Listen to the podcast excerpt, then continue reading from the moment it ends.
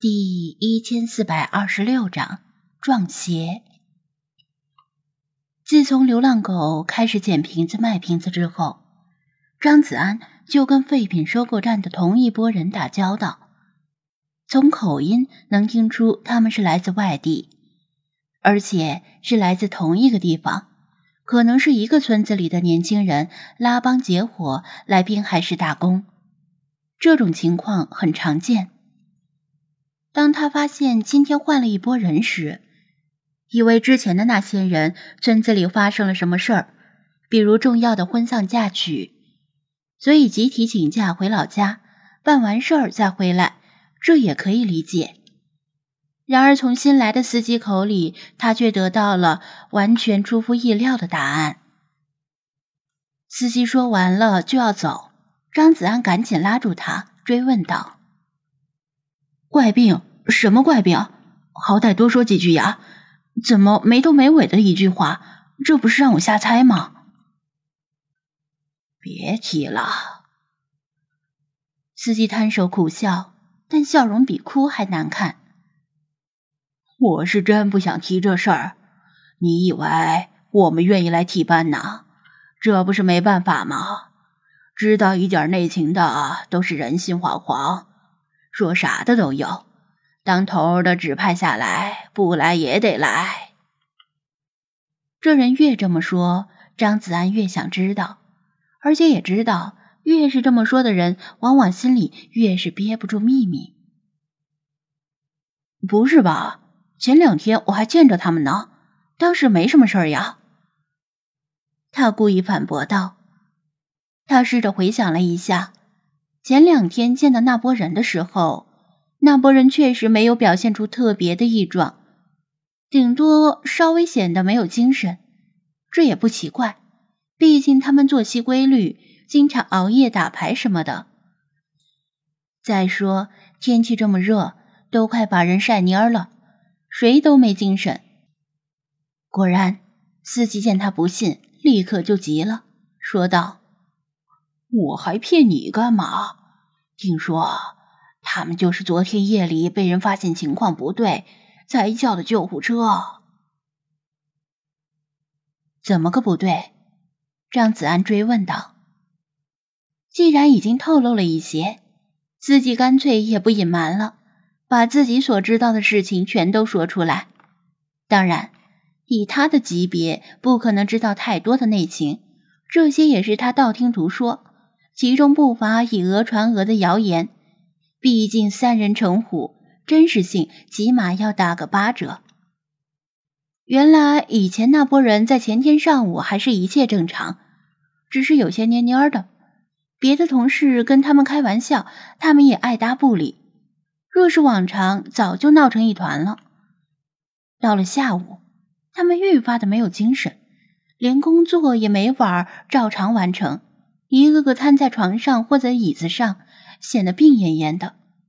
这时，别的同事察觉到他们的异常，但大家都是农村出来的，身强力壮，能吃苦，否则谁也不可能在废品站这种地方打工。平时有个头疼脑热也不当回事儿，以为他们中暑了，灌些凉水，睡一觉就好。到了第二天，也就是昨天早上。这些人睡了一觉之后，症状非但没有减轻，反而更加严重。被人叫醒之后，眼神空洞的坐在床边，像是一具具行尸走肉。其他同事招呼他们吃早饭，他们不理；招呼他们上工，他们还是不理。有人好心走到一个人的身边，想去摸摸他的额头，看是不是发烧烧糊涂了。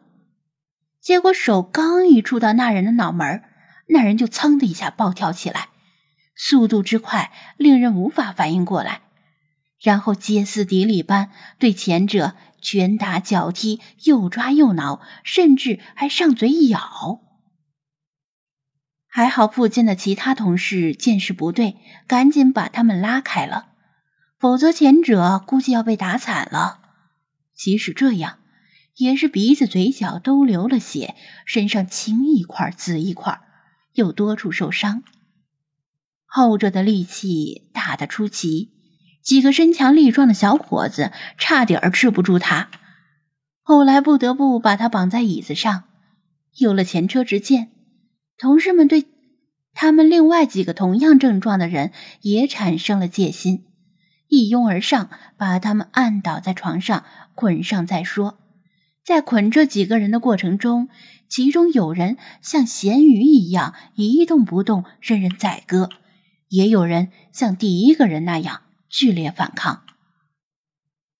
等把他们都捆上，其他同事也害怕了，因为这事儿太古怪了。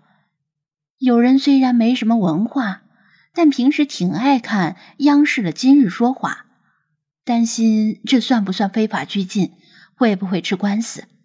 还有人想到了更可怕的方面，担心的说：“他们不会是集体得了狂犬病吧？”以前村里被人有人被狗咬了一段时间之后就发病，见人就想咬。被抓伤挠伤的那个人一听，吓得差点瘫在地上。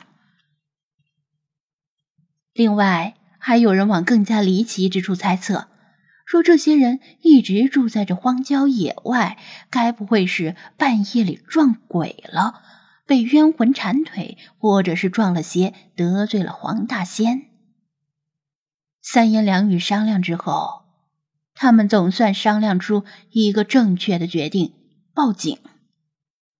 警察来了之后，了解了情况，看那几个人的样子也像是狂犬病，于是赶紧呼叫疾控中心派救护车来。